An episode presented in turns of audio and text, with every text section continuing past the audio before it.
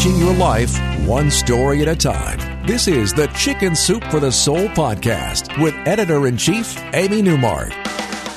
Hey, it's Amy Newmark with your daily dose of Chicken Soup for the Soul inspiration to make you simply happy. So, are you looking forward to Thanksgiving next month? Any weird family dynamics you have to deal with? Well, it's Motivational Monday, and today I'm going to share a story that I think will give you a new perspective on how to deal with some of those family issues. David Hull tells us this story. It's called Grandma's Good China, and it's in our book about the power of forgiveness. David was 23 years old when this happened, and for years, he and his mother and his stepfather had dinner at his grandmother's house every Saturday. They would watch sports on TV, they would play board games, and they would eat a big fancy meal. They did this every Saturday for years until one Saturday in late October when David's biological father, who he hadn't seen in 16 years, asked if he could visit. And David's mother said yes, because David's biological father wanted to see his son after all of that time that he had been missing. David was dreading it. That Saturday, when the doorbell chimed, David peered through the blinds and he saw an older, heavier, grayer man than he remembered. And for some reason, he had expected his father to look exactly as he did in the only photo of him that David had, which had been taken 16 years earlier when David was only seven. So David went to the front door to greet his father, but then he found that he couldn't make himself reach out and shake hands because he was angry with his father. He had walked out on the family and he had missed every Christmas and birthday and every basketball game and David's college graduation. So why would David want to shake his hand? David wouldn't even speak to his father and he went to sit on the couch. And his father said, It's okay. I understand. You're not thrilled to see me. This was a stupid idea, but I wanted to see you.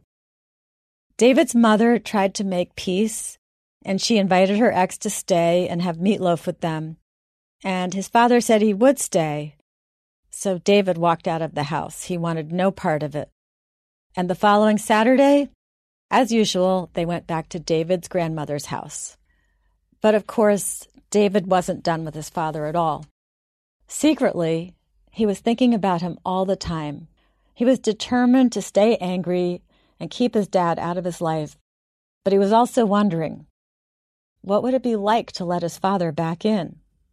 It turned out Thanksgiving was around the corner, and one day David took his grandmother food shopping, and she could see that he was a mess. In fact, he had always loved her apple pie, and when she told him that she had forgotten to get the apples to make the apple pie for Thanksgiving, he didn't even care.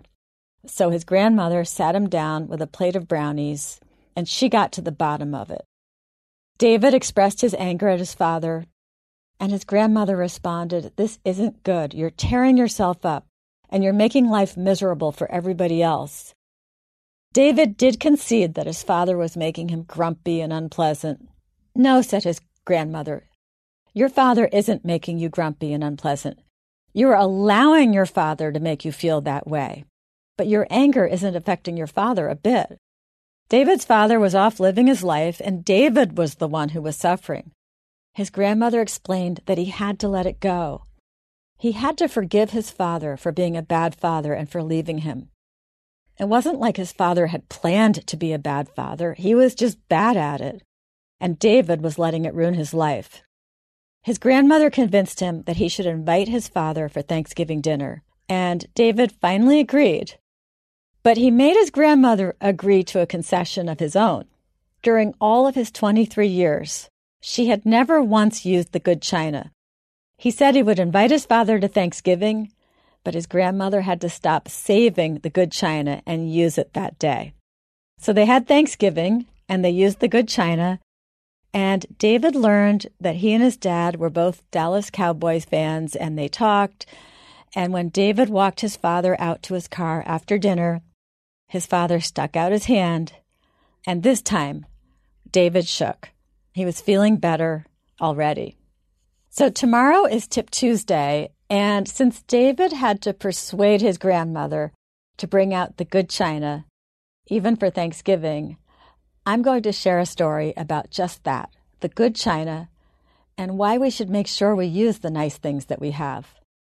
I'm Amy Newmark. Thank you for listening to the Chicken Soup for the Soul podcast.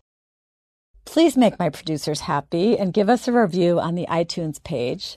And if you'd like to read more simple tips about how to use forgiveness to be happier, please check out Chicken Soup for the Soul The Power of Forgiveness on our website, chickensoup.com. And for additional tips to lead a happy life, follow hashtag Simply Happy Project all this month on Twitter, Instagram, and Facebook.